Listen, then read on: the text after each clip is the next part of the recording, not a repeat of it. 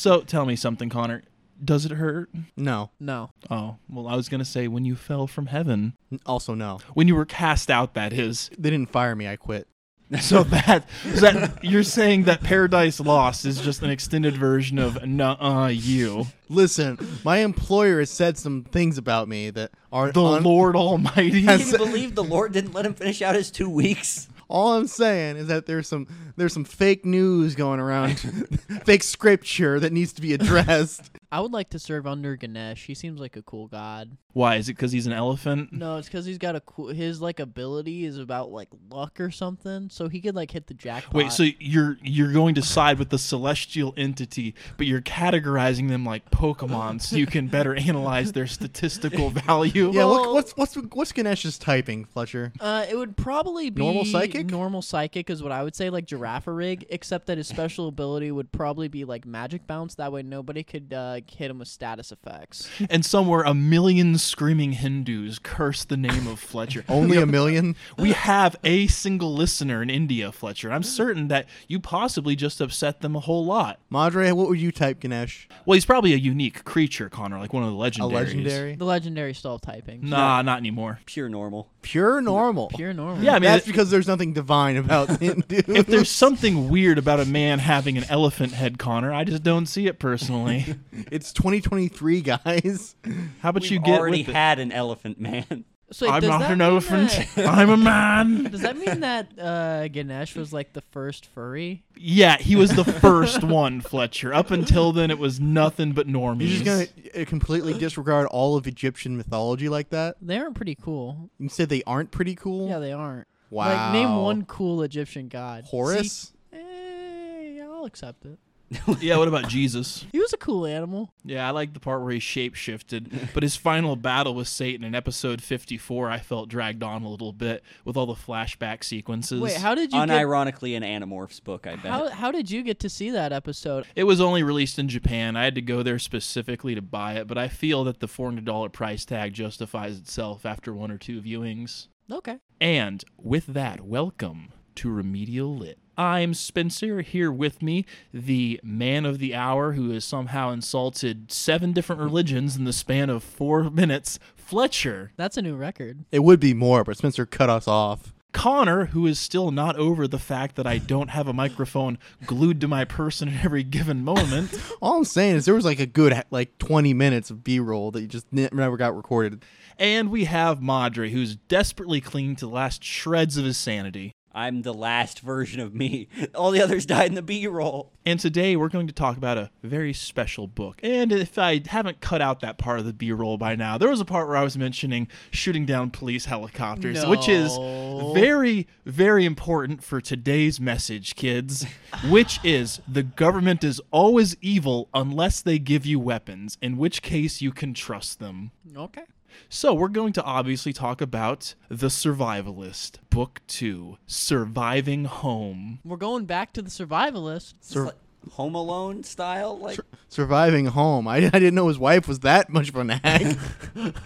Yeah, so Kevin McAllister, after his tirade in New York, is on the run from the law. No. So we have Morgan Carter, Fletcher. That was his name. Yes, backpack guy, the most generic man of all time. Do we even mention his name when we did the first episode? I said like it at least once because I had to look up specifically what it is, which is the only reason I can remember it. We're still going to call him backpack guy. He is forever back. Wait, I honestly don't see a reason not to call him that. But does he carry around a backpack in this one? Because I'm assuming he's just at home. He wears it in his home. Well, he doesn't have a backpack. What instead he has is a series of high-speed tactical rigs that he wears around the house, just in case. Wait. So I suppose he's putting shit in, like, his pants pockets? I sleep in a plate carrier. At this point, I suppose he is more, I don't know, tactical man or something. And it's interesting you say he sleeps with it, Madre, because I counted at least 3 separate instances in this book where he's about to have sex with his wife, stops, says, oh, wait, I left my gun outside, goes and grabs his gun, and there's, like, one sentence in between him talking about his gun and then immediately boning his wife. So normally, I don't subscribe to the whole, like, gun is a penis replacement thing, but it was weirdly applicable to this specific scenario multiple times within this novel. we have Morgan, and he's back at home finally, having a good time with his wife, Mel, and his 3 kids. And they're laughing, eating the massive stockpile of food he put away. He's telling them all the hilarious stories of the people he killed along the way. And they're like, wow, Dad, you really are cool. Yeah, but when he was talking about them, did he only refer to them by, like, their sweatshirts like he did in the other book?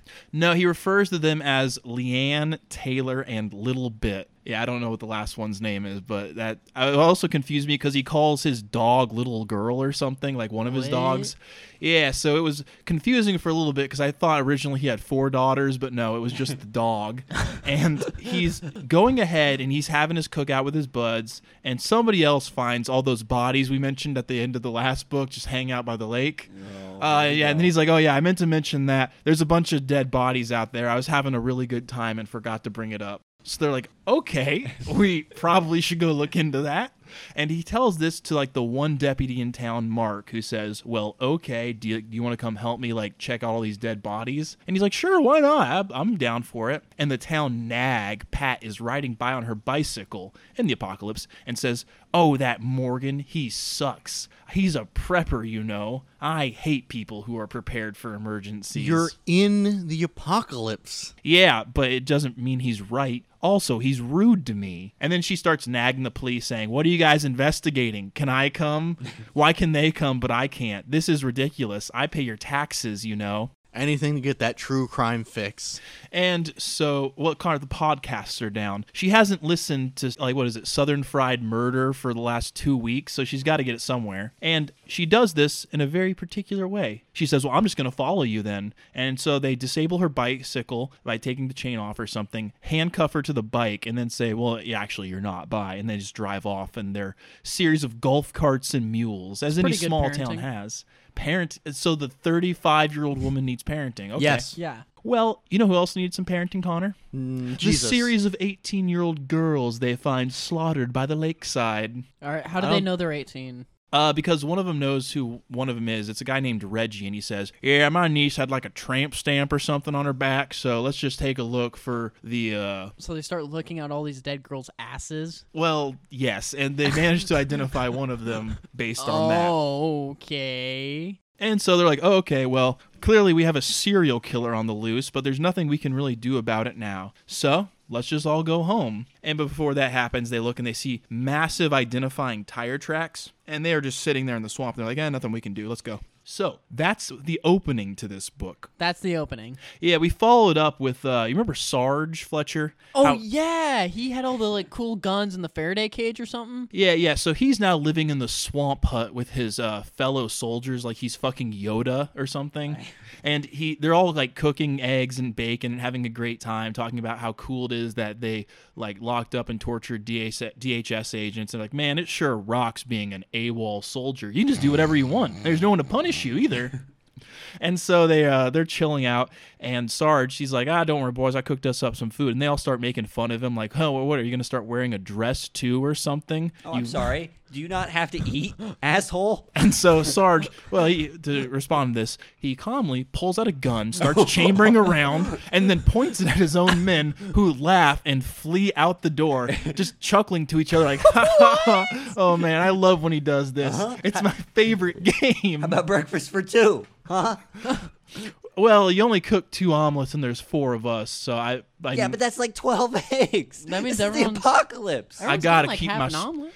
The other thing I wanted to bring up is that, in the first book I said it was just nothing but gear lists. Well, this time it's just fucking grocery lists the whole time, because every time that there's food on page, which is about every 3 pages, he goes into a full description of the meal and how succulent it is. There's full-on side quest subplots about them just picking out the right ingredients for their dumb entrees.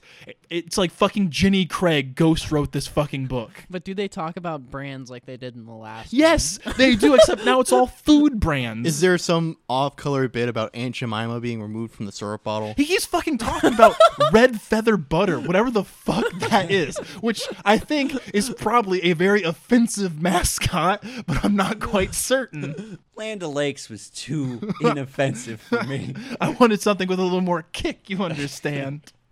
And so they're all laughing, and while they're laughing, Don, the guy that owned the shop that the DHS Nazi goons showed up in the last one, they're just like, hey, Don, what are you doing here? He's like, well, I was chased out of town by the federal government. They're hunting me, so I figured I'd come hang out with you guys. Oh, yeah. And so Don, well, he is...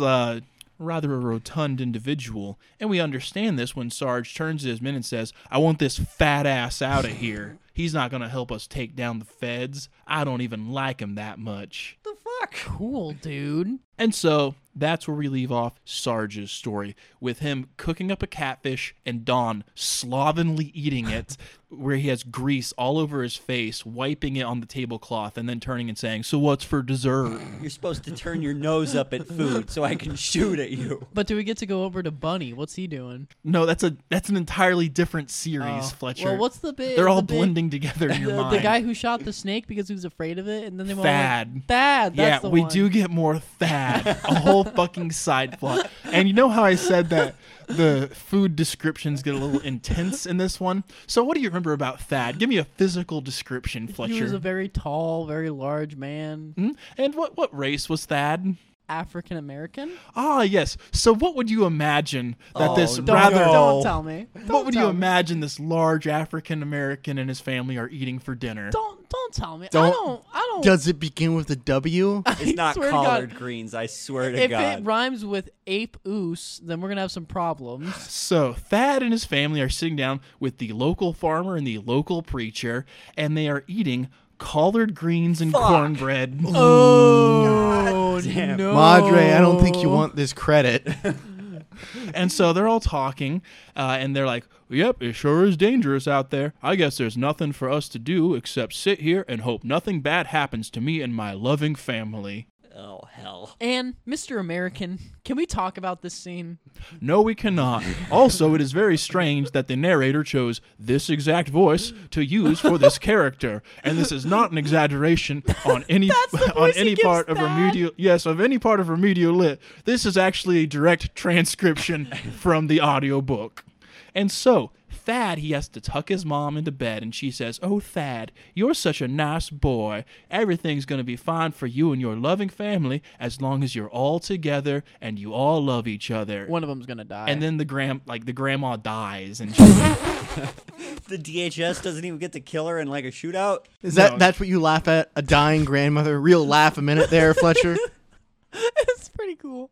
It's pretty cool. She fucking kicks the bucket, and they bury her the next day or something, and they're all like, she was such a loving woman, and Thad in the back's like, except if you were my daddy, ha, ha, ha, ha, because she yelled at him a lot. It was a very dangerous marriage. I don't think either of them were truly happy. What the fuck? She just died, dude. Can you keep a lid on that for like one day? Dude, the soliloquies got to be real. You got to keep it real with the homies. Well, they're at the funeral, and Mr. Jackson, the old kindly farmer from next door, says, well, Thad, you can always come and assist me at my pig farm. I could use a strapping young man to help me feed all the pigs and provide for myself. And I'll give you food, too, since you're starving and all. And so Thad's farming adventures start with Mr. Jackson. He's fucking playing Harvest Moon while everyone else is playing Call of Duty, apparently. Because back at Morgantown, this, by the way, is another aspect where mid-paragraph of the book, they just change characters. Like, mid-fucking thought process, it just swaps to a whole different storyline. Didn't they do that in the last book, Yeah, too? So this is actually the pieced-together version I've managed to collate for you, Fletcher, since I know you have a hard time understanding certain story beats. Once again, Spencer's denying us the authentic experience. You don't want it. I'm helping you. You're welcome. So Morgan, he is sitting around and saying, no one in this town wants to do anything. They're all stupid. We have 100 people here, and only 5 of them are even pulling guard duty, Mark. This is ridiculous. And he's like, well, Morgan, they're scared. I don't know, like, you even want them around. It's mostly old people. We're in Florida. I don't think the 70-year-old geezer is going to be a lot of help. And then Morgan says, well, as long as I have supplies, I'll be fine. And that's all that matters. And so Mark... But he doesn't take handouts. Well, Mark says, can I borrow your truck to go see the sheriff so that I can get supplies for everyone? Let me guess. No. And, well, Morgan actually charges his rifle and says...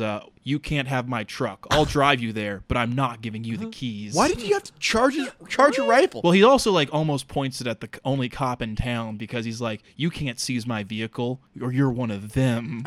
Who is them, if I may ask? The DHS, Fletcher, the bad guys. Uh-huh. I'm a deputy, dude.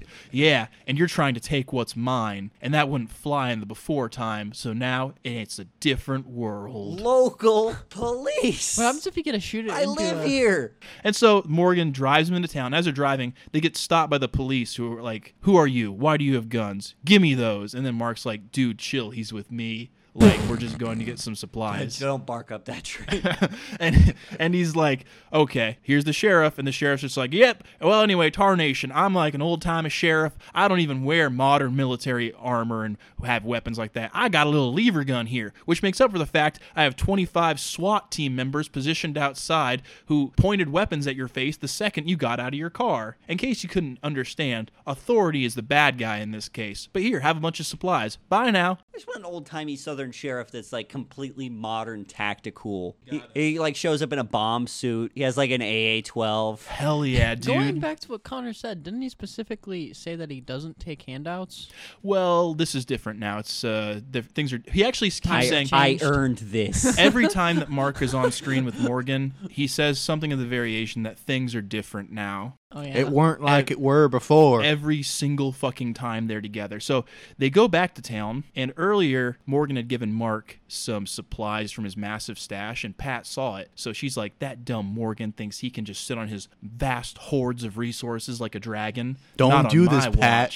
So Pat has a mob of people outside the only deputy's house. Pointing the town nag has a gang? Yeah, led by her husband and evil criminal son. They are all pointing guns at the sheriff. Like the sheriff deputy's wife, and they're saying like, we want your food. It seems like they run this town already then.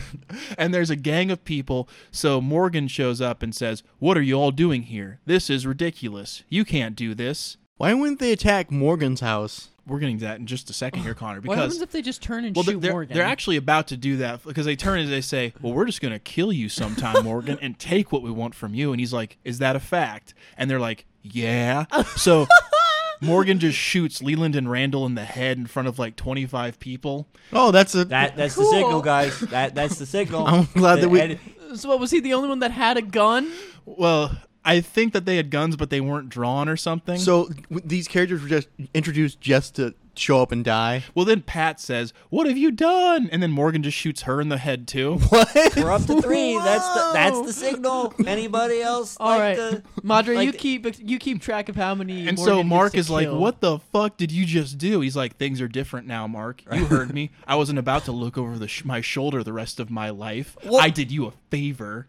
Everyone get in line for supplies, and then everyone lines up for supplies with the dead bodies right there. He parses out all the rice and beans. So you put yourself in charge of all the supplies, openly execute 3 people, but you don't want to look over your shoulder? So Mark decides that he's going to do something very special. He is going to do nothing. And he just lets Morgan go home, and everyone's like glaring at Morgan because they're mad he shot some people in the head. We assembled this mob to kill him. He killed 3 of us, and then you let him go? And so Morgan walks in, he's like, well, honey, was it an interesting day? From his wife, Mel, and he's like, yeah, I shot 3 people in the head. Did you not hear? And then she's like, did you? But why? I mean, everyone probably has enough food like us, right? Things are different now. Yeah, he says that. And, and then she's... Well, his wife is so fucking moronic. It's ridiculous. Because... At first, like for the first 2 introductions she has, she's just like, yeah, I just assume everyone has stockpiles of food enough for a year. I don't know why everyone's so mad that they want our stuff, but I'm not giving them anything. And if they try to take it, Morgan, you'd better kill them. This sounds like the only person that can be with Morgan. It's him in a dress just saying these things. And so after that little incident, we cut away again after like Morgan goes to Pat's house and finds that they have a massive stockpile of supplies, and also her son Randall had a whole bunch of serial killer trophies stashed in his room, and he was probably the serial killer who's murdering women. We're gonna gloss over that for now. Is that why all those women died at the beginning, the 18-year-olds? Yeah, it was Randall. He had some run-ins with the law before. He's been caught shoplifting, and that kind of seemed like a dead plot point. Okay, now being serial killer is one thing, but shoplifting, torturing small animals, shoplifting, serial killing, that's the tunnel. Well, Reggie Reggie is mad because he's like, I guess we'll never know now if he killed my niece or not. And Morgan's like, I guess not. Bye. I got canned food. I mean, the circumstantial evidence is looking pretty substantial. And also, Mark yells at Morgan that you have to go bury those bodies. You can't just leave them on the front lawn. He's like, are you serious right now? Why do I have to do this? Also, wait, so you don't have forensics. So were you planning on him just to confess? Like, what? Well, the argument that Morgan makes is, what we're going to do, lock him in jail? We don't have those anymore. Things are different now.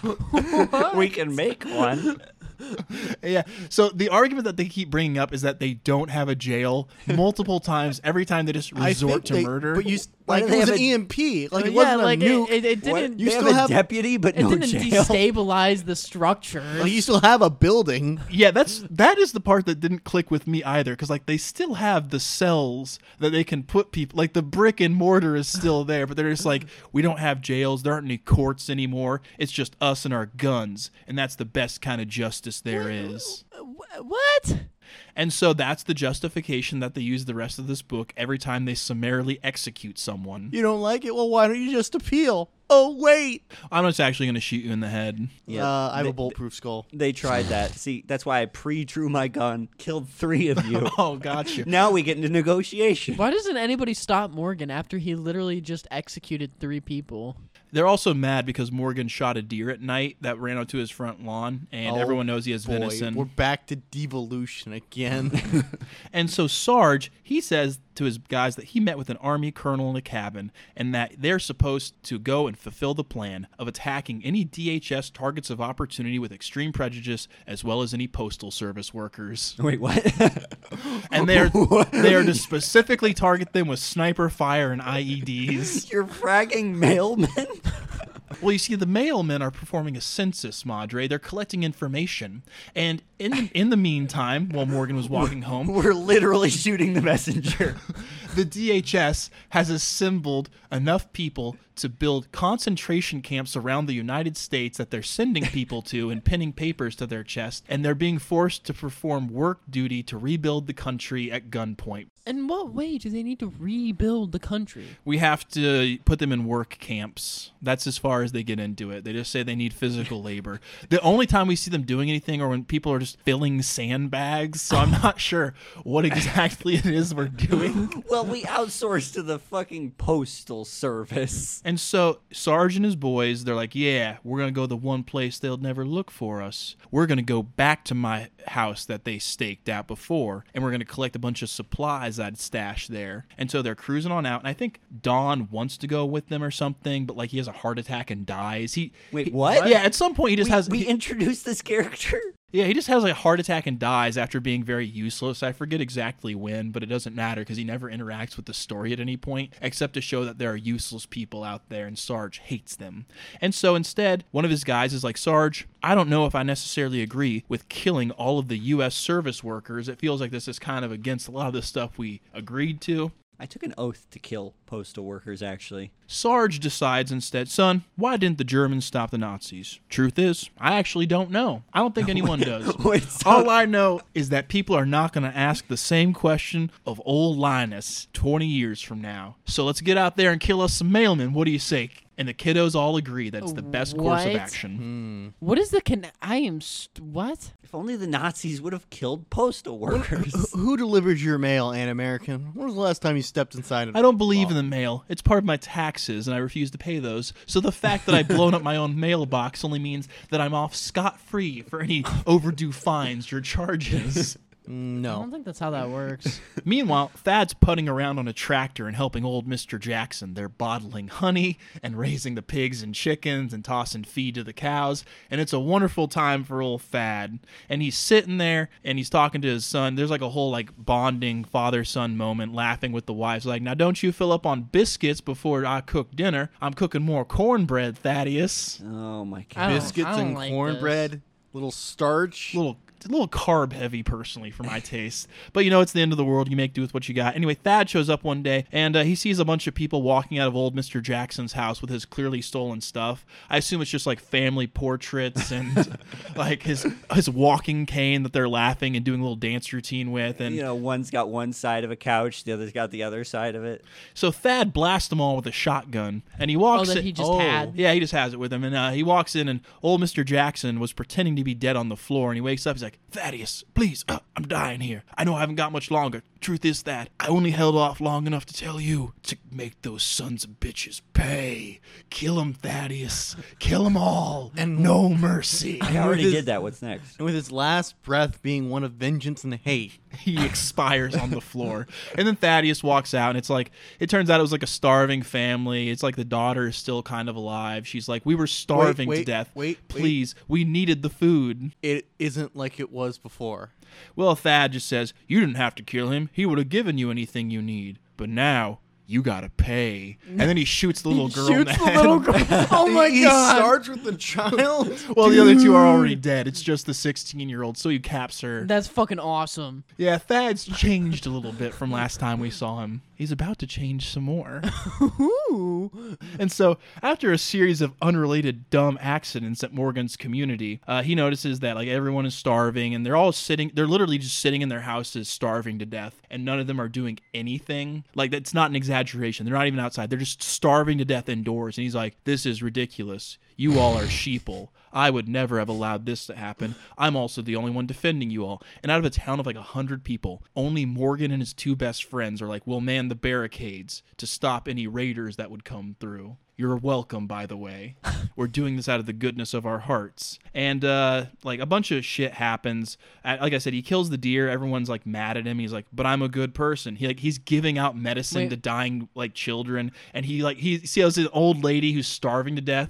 So he brings her a box of, like, canned food. And she's like, you're such a good boy, Morgan. Always looking out for us elderly folk. Why are people mad he killed a deer? Because they wanted to kill the deer, but they don't have night vision goggles like him, so they all go out in the day in a swarm of like 75 people in a hunting party and just stomp through the brush trying to kill animals to eat. So he's literally just paying to win. And then he saves an old man who accidentally chops off his own leg with a chainsaw. Oh. Yeah, he rushes him to the veterinarian who's like, okay, now keep this wound clean. Then Morgan has to keep showing up and being like, you're not changing your dressing again. I have to save you, old man.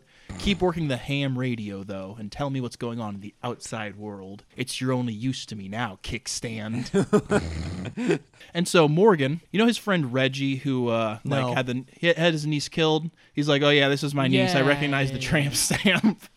Right. Why would he know his niece's tramp stamp? And so Reggie, he figures out that Randall had an accomplice because it's the only other guy in town with a working truck with the exact tires that they found. And so it's like, okay, I kidnapped him, Morgan. I'm going to torture him to death in my barn. You want to help? So this is hostage now? Yeah, this it turns into hostile because they're just torturing this kid to death. And he's like, yeah, fine. Like, I killed him. It was all Randall. I helped. And he's like, okay, and just kill the kid. And then Reggie turns to Morgan and is like, this is what justice looks like. If you would have let me do this with Randall, things would have been different. And not how they're different right now, because I know things are different. Well, that's actually the conversation they have directly after they kill him. They're like, yep, we did the right thing. Things are different now. We don't have jails or anywhere to put him. So this is the only way we could do it. Still, it feels a little weird to not have a judge. You think Mark would be mad at us? And they're like, probably. That's square, doesn't know. He's having a difficult time adjusting to that new order of things. Boy, Florida's so big, you could almost hear the echo.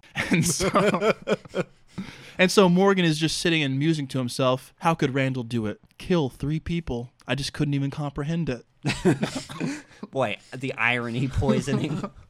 And meanwhile, there's like a traveling band of refugees who pass by and they're like, the cities are a war zone. You can't go there. We're going to live in the woods and subside off of all of nature's provisions. Don't know about that. And as they're walking out, Morgan turns to Reggie's like, you think we should tell them there's no food or water out there? And Morgan's like, that's not for us to say. Things are different now. Okay. I don't have to share it with them. And so they just let these people march off, which will certainly have no negative side effects later on. And Sarge's crew is just doing their guerrilla warfare campaign. I wish I could say that this part of the book was interesting. You know, the part with like all the military action and codes and stuff. But no, it's honestly them sitting in the woods and talking about like, oh yeah, Sarge, he's kind of a pussy, isn't he? He's got that dumb sleeping pad with him. And that's basically it for 75 pages as they stomp around killing DHS goons with rocket launchers and machine guns as the three-man fire team takes out about 400 men just blowing up attack helicopters and boats and then how many mailmen narrowly getting away each time. Is a dude in shorts coming out of a fucking brown truck to deliver somebody's birthday card, gets hit in the fucking head with a 50 caliber round. Spencer, I think you're exaggerating. It doesn't sound like it went on for 75 pages. It felt like it. Time dilated. It was definitely painful enough to account for that. And they're like in a full-blown shadow civil war because random military elements just show up and give them a care package full of like missile launchers and like thermal grenades. And they're like, okay, now kill as many people as you can find. Reasonably, of course. Okay, sure. Okay, so they're stomping through the Florida Everglades. The only part that matters here is when they find out that there's like gangs of redneck swamp men that are working with the DHS. Why would they be working with the DHS? Yes, so there's Are they related to the two Hilljacks from the first one? They're basically, it's all one character. But there's just like hordes of these swamp folk that are reporting to the DHS agents and pulling guns. And every time Sergeant his crew narrowly escape capture by shooting 700 times their enemy force down from helicopters and fucking space shuttles with their never-ending supply of missile launchers. And they're like, yep, we barely got away again through our clever ingenuity, boys. Why are the swamp men the hardest adversaries they've had to fight? We'll get to that. Don't worry. It's a major plot point. Oh. Meanwhile, Thad's just moved into Mr. Jackson's home per his last request, and he's sitting there and saying, man, at least I have a farm now. Things are going to be A-okay for old Thad. Everything's going to be roses and gravy from here on out. Thank goodness we took that revenge out of the way real quick. And so Thad, he's like, I guess I better prepare for some sort of home invasion type activity, though. And so he puts together bug out bags for him and his family, just like Morgan taught him. And he's like, yep, I feel secure now. I'm just going to start stashing guns around the house, too, just in case. A reasonable provision.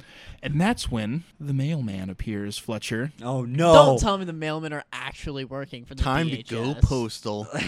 3 knocks on the door, Fletcher. It signals the end times. Opening it, he sees a scary-looking middle-aged guy standing there in postal shorts and a blue top.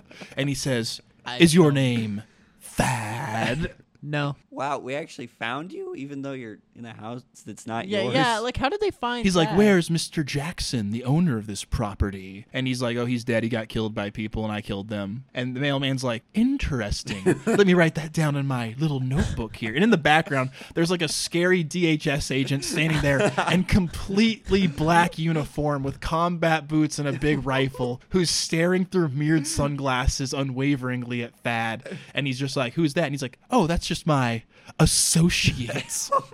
What's his name? That's not important, Thad.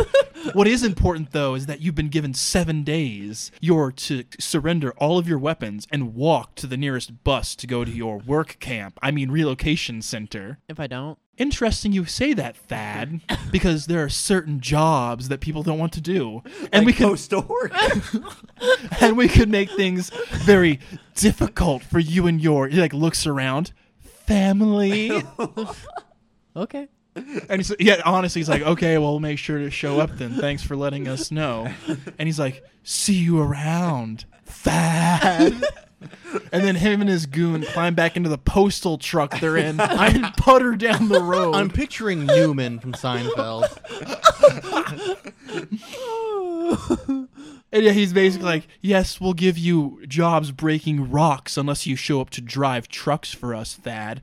You see, we're conducting a census for the entire United States to see where everyone is right now. Under the War Provision Martial Law Treaty of 1903, this is the Postmaster General can perform a census in times of dire need. The Postmaster General has become a real general. Is this the most evil thing an American could think of? And so the next day, Thad, he goes out with a truck that has a radio in it, and he's like, yo, does anyone know anything about these mail workers? And people just answer him back, oh yeah, they've been like kidnapping people across the country and sending them to death camps. Oh. And so Thad's like, well, thank you for the information. I appreciate that. And he drives back to his house, and it's then he sees that his entire house is engulfed in flames and that their mail truck is puttering away down the road. He said he had 7 days. Special delivery. Rush order. And Thad's like, oh no, I can't get inside. The smoke is too strong, but I will manage to grab the gun by the door. What about I'll need that for bags? Later. He grabs those, but he can't get to his family, not after the fire. What? I guess his family should have gotten their own get-out bag. They should have practiced their drills. After the house burns down, he finds the burned, crisp remains of his family cowering in the corner of the bedroom. Whoa. And this is the part where it gets into hyper-graphic detail of exactly how burn injuries work. The rest of the book is written just very passively. And then like this one section is just like, as the human flesh burns, I could see the white marks where the skin crisped and popped as blisters formed along their throat as they screamed. I'm like, what the fuck? Holy shit. I don't think this is a brand deal you want to go into in American. Revenge again. How much revenge does he have to get? Meanwhile, Morgan's walking around town talking, everyone wants handouts these days. No one wants to work for anything. I'm the only one who cares about this town. And Boomer. So Thad just had to watch his own family get incinerated, and Morgan's complaining about people who are trying to take his food. The Andersons won't get off my lawn. I guess I better go kill one of my neighbors. And meanwhile, Mark shows up. He's like, Morgan, everyone is starving. Will you please share your food? Morgan's like, no. and then like Morgan just starts laughing. And so Mark is like, what the hell are you laughing at? What's so damn funny? Well, everyone's starving to death. And then Morgan's just like, I was just thinking of that South Park episode. You know the one where they go and they find the starving Ethiopian kid? Oh man, that one kills me. And sociopath. Gunshots ring out, and Morgan is forced to respond. The only one in town that will, and he finds all of those people they sent off saying, yeah, go live in the woods, I don't care. Well, they've come back with guns. They're all dead by the time Morgan gets there, though, because Reggie has killed them all, but his nephew Robbie has been shot, and he's dying on the ground. He's like, Uncle Reggie, I don't want to die. I'm only a minor. It's not right. Things are different now. And then he's like, he dies. So they go and they find like the one attacker that survived, and he's like bleeding on the ground. And Mark's like, okay, we need to question him. We need to lock him up. And then Reggie just pulls a buck knife and sticks it in the dude's throat. And then he says the line, Connor, thank you for preempting me on that. So did these refugees find the gun tree or something? We had just enough bullets to storm the town. We checked afterwards, and there was no ammunition. So you showed up with guns, and you're like, let us live here. So and it's like, nah. We're good. So, all right, we'll just come back with our guns we already had. They didn't even have any spare ammo. They just shot it all and we're just sitting there? No, we're working on Fallout rules where if you like kill someone, they don't have any equipment on their bodies. Oh, the BioShock special. And so they're like, yeah, Mark's not adapting well to the new situation. Anyway, let me go get my daughter a little bit. I'm going to show her the dead bodies. She needs to see these things because it's important now. And this kid is literally 6 years old. So the bullet-riddled corpses, he goes and he takes his daughter. He's like, look, honey, this is what happens. People die now. It's important that you understand that. And then Mark's like, what the fuck are you doing, dude? I don't want my daughter to see this shit. Now, hold on. I'm going to reference a South Park episode, and it's going to be hilarious to them. Morgan, I wanted to talk to you about some of your inappropriate references. Now, I understand. Hey, guys. I want to talk about my inappropriate references. Oh, my God. They killed Robbie. And so Morgan, he's like, well, there's nothing we can do. Let's bury these bodies, I guess. And then that's about it. Like that night they're walking around. Somebody like steals a chicken and like there's like a fight that breaks out over it. And Mark drives up. He's like, well, what the fuck do you want me to do about it? They're like, well, shoot him in the head, obviously. It's your turn. Sure. Mark says, I'm not going to shoot a guy for stealing a fucking chicken. And then the guy like, gets up and runs off. And Morgan's like, yeah, you probably should have just shot him in the head. That's what I would have done. Or at least in the leg. Come on. Mark's like, I'm fucking done with this town. I am done. Morgan's like, maybe I should build some stocks in the middle of town. And then he does with his best friend Danny, and they're assembling the stocks. I find it strange. Instead of tomatoes, it's bullets. I find it strange that Mark exists in this book. Like Animation would take the time to write this character. Oh, there's a reason he's here, Connor, but you're not going to see it till the end. Let me guess, he's an evil socialist or something. And after they build the stocks, they go and they take spare parts and hook up a makeshift solar power generator to Danny's house just in their spare time. So he had extra solar panels just lying around that he decided not to do anything with for quite a while. I just want to point that out. I was going to eat them, but nah.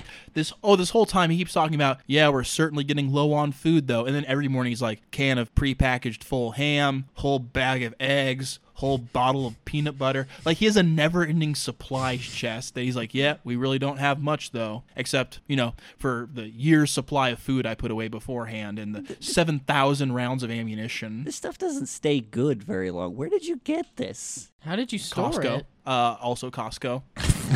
I own a Costco. By that, I mean I shot a guy who owns a Costco. And while they're building the stocks, they're like, we need some more defenses, too. Maybe we could make some of these gamberons or whatever. It's this Roman earthenwork siege design I just happen to know about. We're going to build it out of Florida bamboo and soil.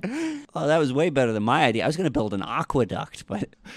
we don't need water. You see, with the solar panel, we managed to power the water purifier so people can come and fill up their rust-colored jugs at my house, because I'm a generous guy and I'm going to allow them that opportunity. And Sarge and his boys, they're in the woods, Fletcher, because they're finally meeting with their contact. And that's when the DHS attack choppers come out, Fletcher. And it's only through their clever maneuvering, smart tactics, and the ability to call in 7 A-10 attack warplanes. What? Sorry. So there was a shadow war and that the DHS took over everything in the first book. Well, apparently they didn't, because there's whole entire army bases that have now gone rogue and are just operating the military equipment as needed to fight the DHS. So we've descended into warlords. Yeah, kind of, except that's not really important for what comes next. It's more of a background detail for flavor. So phase one was census, not... you know, wrangle up the military? We thought that our endless supply of DHS goons could contain the military-industrial complex, but unfortunately, they're actually very bad at fighting. They look cool, though. We got the black uniforms and everything. It's totally sick. Oh. So they, the warplanes come in, and they just gun down, like, whole battalions of DHS goons that are riding in stolen Humvees, and then Sarge is like, yep, let's go check out the base. And they have, like, whole fucking armies of DHS goons, like, in chains. It's like, the soldiers are pointing guns and marching them around the base. And the colonel comes out and says, yes, First Sergeant Linus, you're truly a credit to this country. I'm so glad you're here, because I have a special mission that only you and your boys can undertake for me. The Postmaster General. The assassination is on. Well, actually, Thad's on the hunt, not them. Because Thad is now sitting outside the post office after he bicycled into town. And he's sitting there and he's like, it was getting dark. The temperature was dropping. But Thad had enough hate to keep him warm. That's not how hate works. All night. What? And he sits there and watches the guy get into like his little postal truck and start smoking a cigarette. I sure do love threatening people and killing children. Funny. There's enough stamps in here for me to live like a king. That's not my life anymore. Thad is like sitting in his truck in the bushes waiting for the truck to drive by, and he slams on the gas, knocks the postal truck off the road, and then knocks them both out. And when they wake up, it is like Hostel, because they're in Thad's barn. One of them is suspended via a rope and pulley system, and the other one is the mailman is like tied to a chair. And so Thad is like, perhaps you don't know me, gentlemen. Can't say that I do. Is this a saw trap or some shit? It gets there. Because like Thad's like, but you will remember me for however little time you have left. And he starts like honeying up the dude's feet and like lowering him into the pig pen. So so the pigs start eating this dude's feet. He's like screaming, and Thad just like very nonchalantly turns to the other guy. He's like, who shot them? Was it you or him? And like the DHS guy's like, no, I shot him, but the other guy set the fire. He did it. It was Marty. Well, what the hell, man? And so he's like, oh, thank you for letting me know. And then he pulls out a buck knife, slits open the dude's guts just below the skin, gut punches him to knock the intestines out, and then starts throwing the intestines to the pigs. Holy shit, this got so dark so fast. And like Thad just has like no expression on his face, but like the way the book says it is like, and that's when they heard the screams that no one in that barn had heard before. And so Marty's like peeing himself, the mailman, and crying. He's like, no, they were dead when I set the fire. You don't understand, my bosses, it's standard operating procedure. That's standard? Yeah, for the post office, even. He was just following the Postmaster General's orders. And so Thad's like, have a cigarette, Marty. And he's like, oh, good, I hope you enjoyed that. I'm going to let you be now. And he's like, oh, thanks, dude. He's like, don't thank me. I said I was going to leave you on your own. And then he tosses a lighter down and sets the barn on fire. And like, as he's walking out, the mailman's just like, they were alive when they burned. They screamed and then they burned. So Thad's just like, I guess then all that's left for you is the screaming, and walks out. Hell, man, you just killed your pigs. No, he actually lets the pigs out. He's not inhumane, Madre. Because I was worried about the same thing. I'm like, he just burned all these innocent pigs for no reason. They were accomplices. And so Thad sits by his truck and just watches the guy burn to death in the barn, and then he's like, fucking God. Yeah, the whole time he's like holding his dead child's Transformer toy in his hand. Starscream, get that shit out of here. Oh, gross. This is one of the Beast Wars one. Never mind. Grimlock is cool. You would say that, Connor. I do. Your kid had terrible taste in Transformers. And then Thad just gets in his car and he's like, well, nothing to do but drive and go see Morgan, I guess. What? This guy wraps up revenge so quick. He's been through like 4 arcs. How many pages do you think it took for him to be able to get revenge? If Thad was the main character of this book would already be over.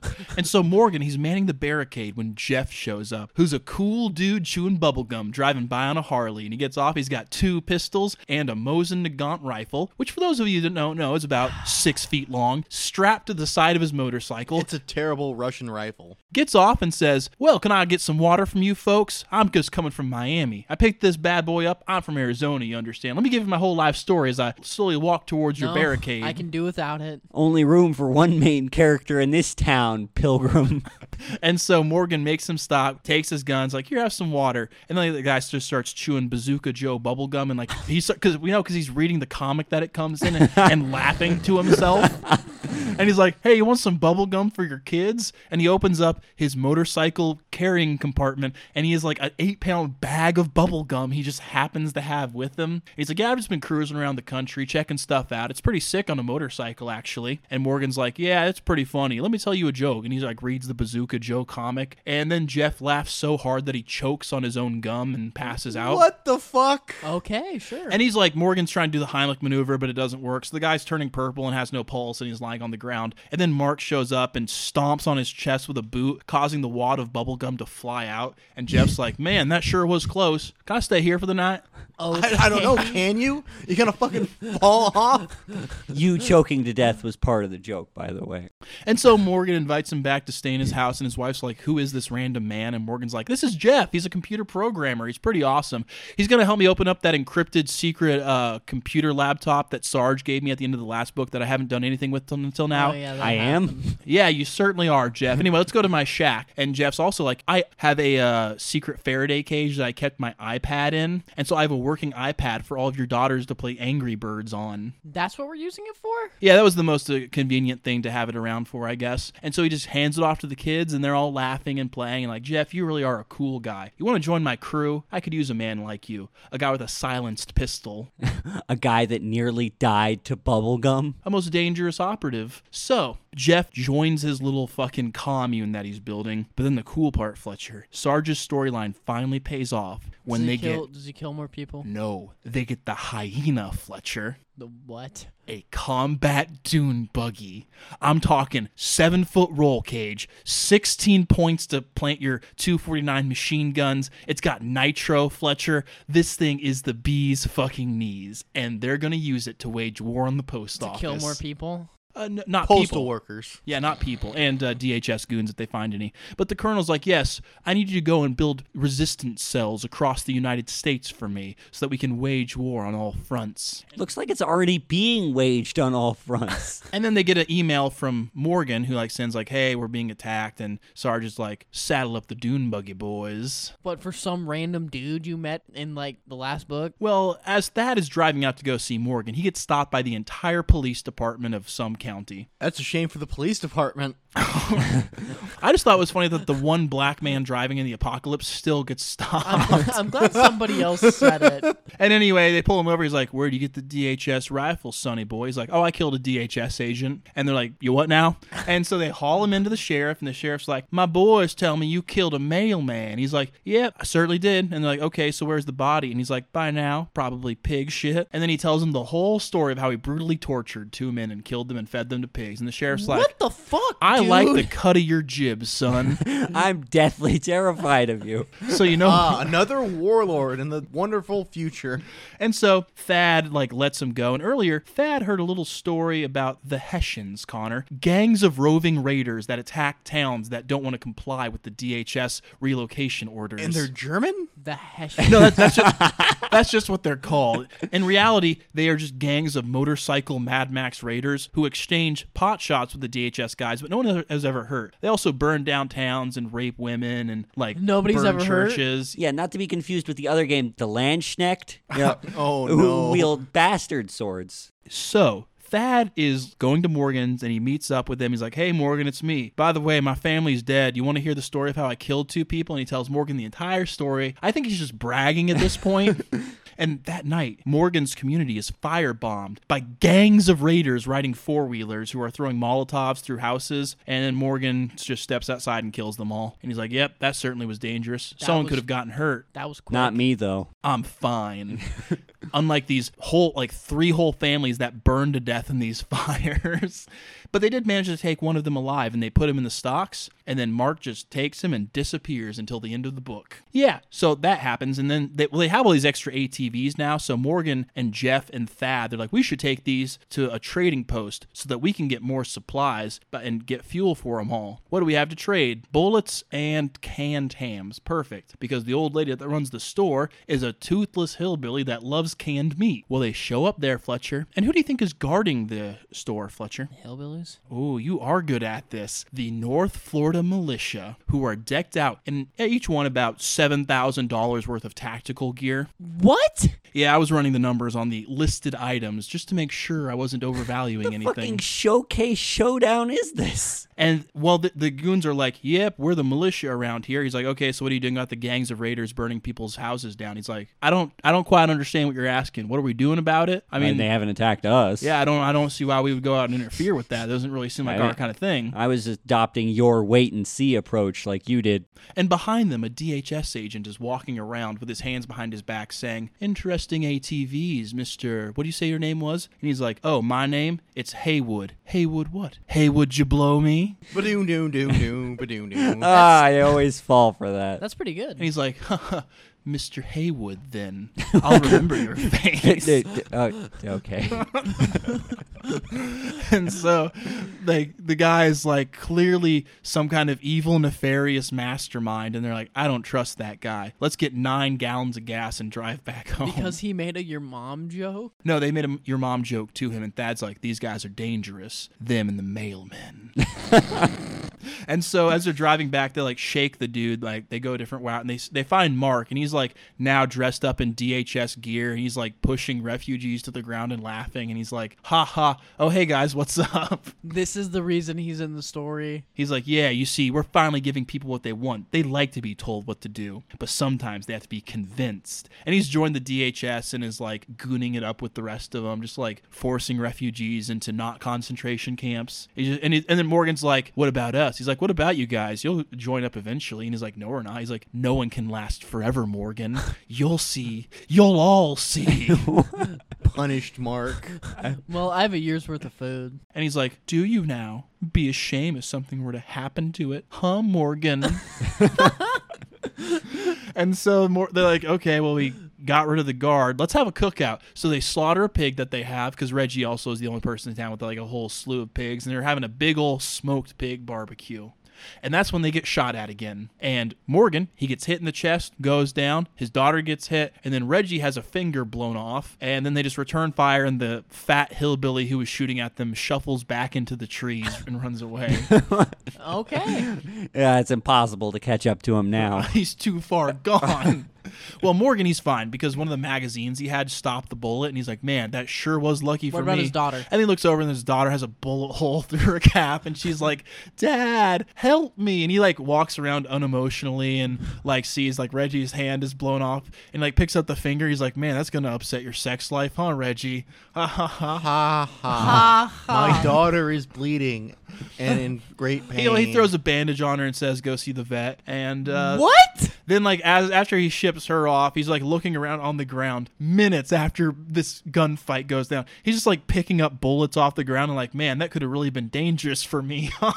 Is he acknowledging how lucky he is? Well, he puts it in his pocket and thinks to himself, man, I thought maybe if I had a bullet with my name on it in my pocket, I'd be fine. But I knew that was bullshit, and I just continued on. So I don't think he has actual emotions. I think he just has a series of pre-programmed responses that he utilizes when the situation calls for it. Mostly things are different than they were before. But why is it whenever there's a self-insert character, it's a deeply psychopathic character? Well, Morgan, he also keeps forgetting about all these people he's supposed to be helping. Like the old lady he brought food, he like goes and checks on her, and he finds that she's been like strangled to death by the raiders. What about the old man who's manning the radio? He is now dying of a leg infection, and he's sitting in his chair surrounded by piss jugs and shit buckets, and he's like, Morgan, help me.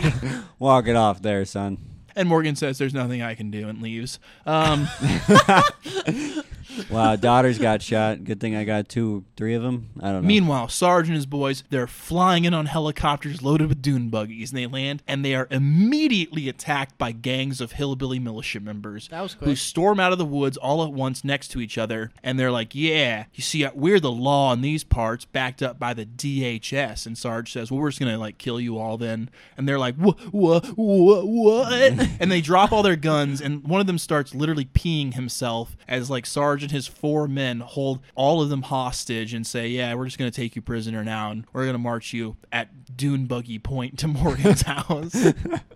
So, can they even be described as hillbillies anymore? Yeah, because it's dripped out. We get the one backstory because it like shifts point of view to them for a second. And we learn that not only are they a hillbilly militia, they are also racist neo-Nazis who envision themselves gunning down federal agents at every turn. But when the DHS showed up, the DHS says, yeah, we'll let you rape and shoot people if you work for us as muscle and go around terrorizing people who refuse to go to our relocation camps. And they said, okay, sure.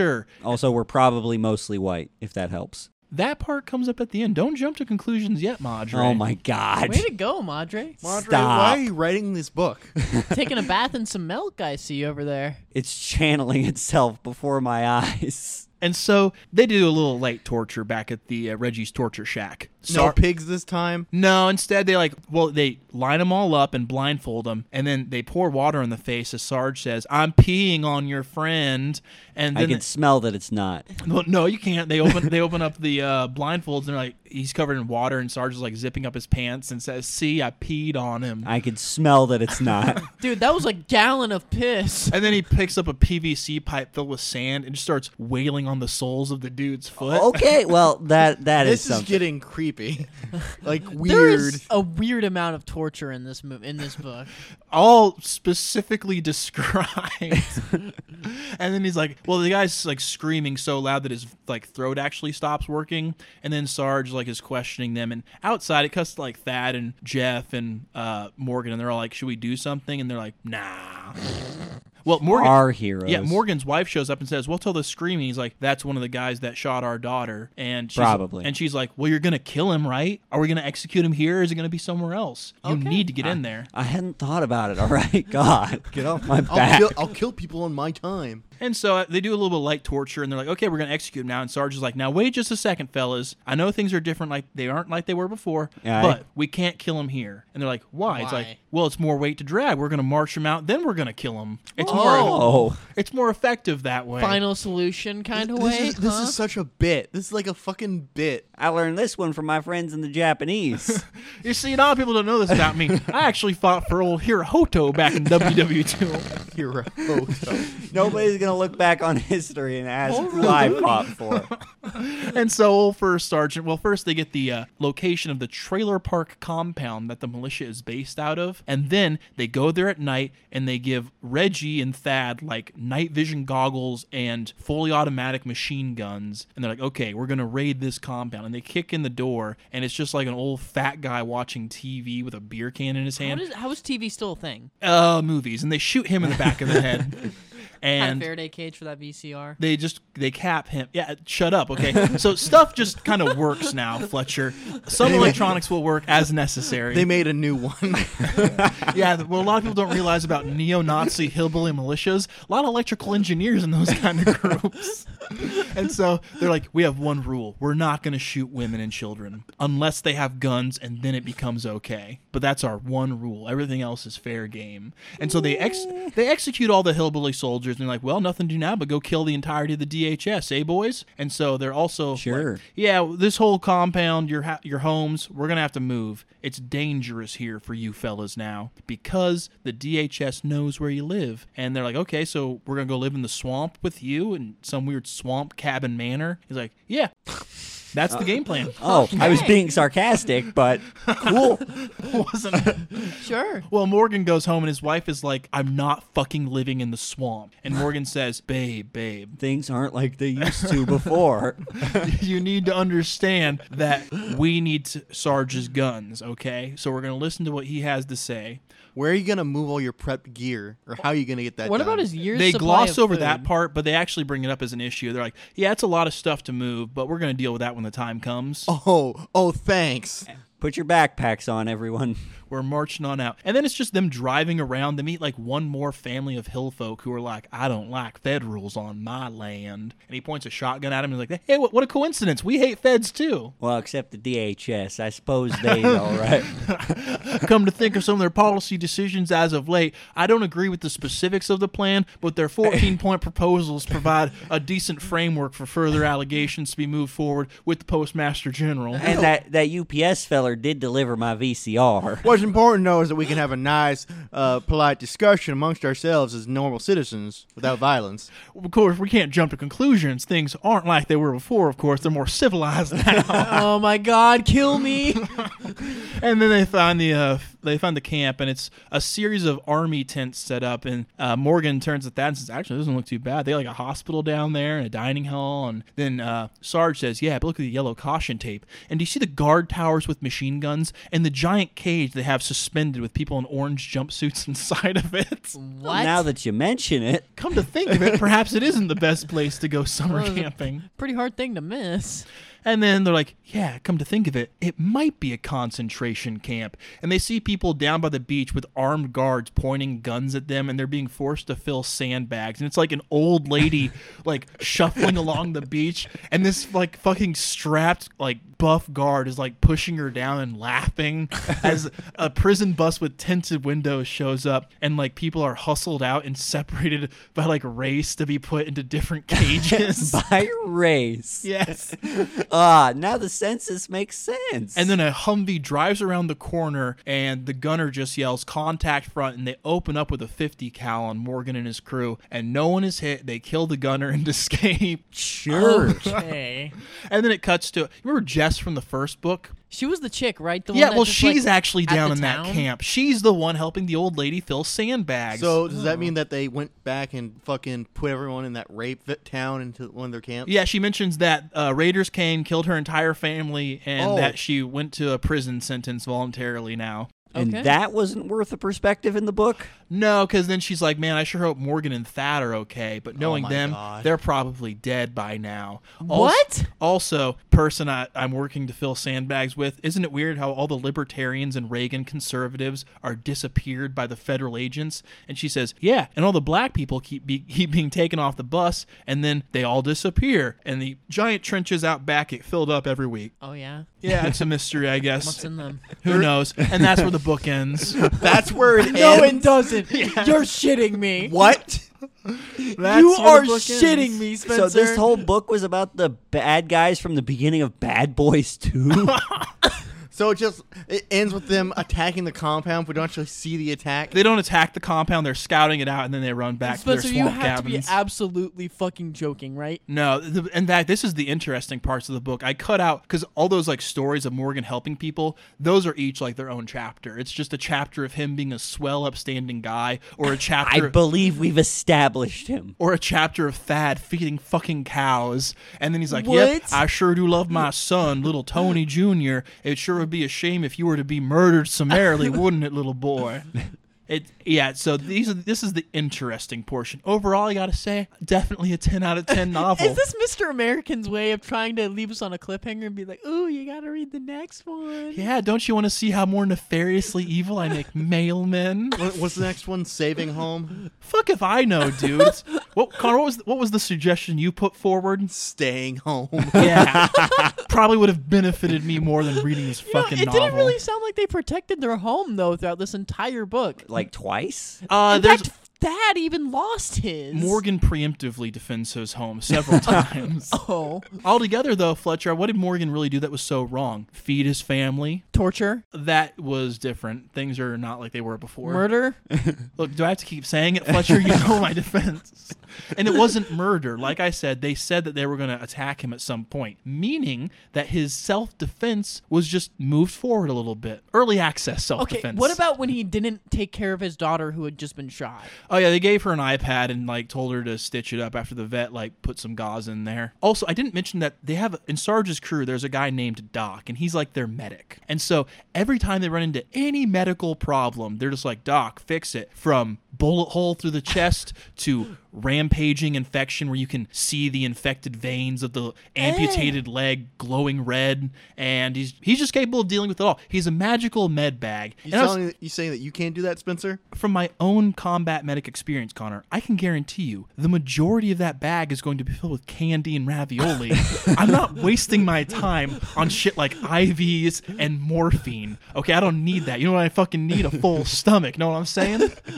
And the only part I agreed with was the part where he shows up, gives Morgan's shot daughter an IV antibiotic, and then pulls out 3 candy bars and Coca-Colas and gives them to the daughters. Where was he keeping those? In the med bag. Oh, the important stuff? Unfortunately, Spencer, I'm going to have to keep you in your assigned role. Oh, no, it was great. You know, periodically, like, to toss your equipment and make sure you're not stealing anything. So when they dumped out mine, it was just a bunch of Cheetos and Doritos. What did they have to say about that? And they're like, you can't have that in here. We're strictly anti-Frito-Lay in the U.S. Army. Connor, this isn't the DHS, okay? As we know from Sarge, he takes his comfort very seriously. When I'm cruising through the fields of Afghanistan, I want something with a kind of an open top. You were never deployed. Ah, but I could have been, Connor.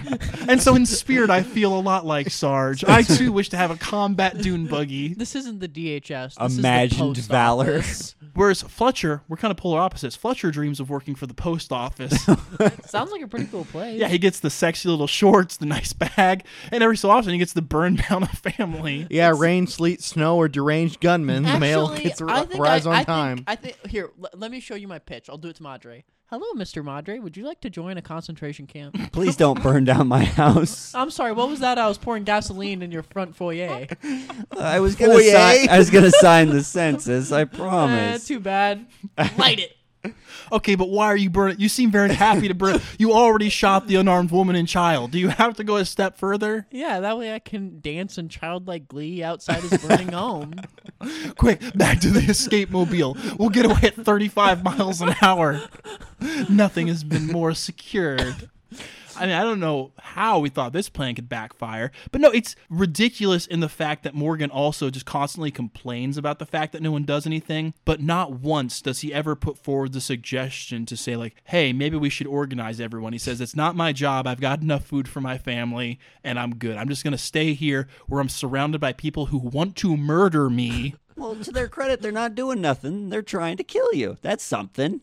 Oh, actually, that's a fair point. That's pretty much what you're doing. Hey, Madre, would you step like 2 inches to the right and put your forehead against my gun barrel real fast? Oh, yeah, sure thing. Okay, so just to clarify a few things, I'm innocent in this case, and there's no jury to convict me anymore either. Right. You want me to sign that? I am a notary. Actually, step about 4 inches to the left. Okay. So right now you're in the cell at the county jail with the doors that still work. Or we I didn't know we still had these. Oh, yeah. It turns out that EMPs actually don't erase solid stone structures. So we could have done a lot with it, but we just didn't feel like it at the time. So what are you using this building for? Right now we're storing dead bodies that the mailmen bring in for us. What about all the other prisoners? Come to think of it, I were inside when it started. Those prisoners all had heart attacks. Okay. Oh. Come to think of it is strange that I'm standing here. But I was just thinking of the logistics of entire battalions of DHS agents who are not only willing to burn, murder, rape, and steal their way across the entirety of the United States, but also build concentration camps.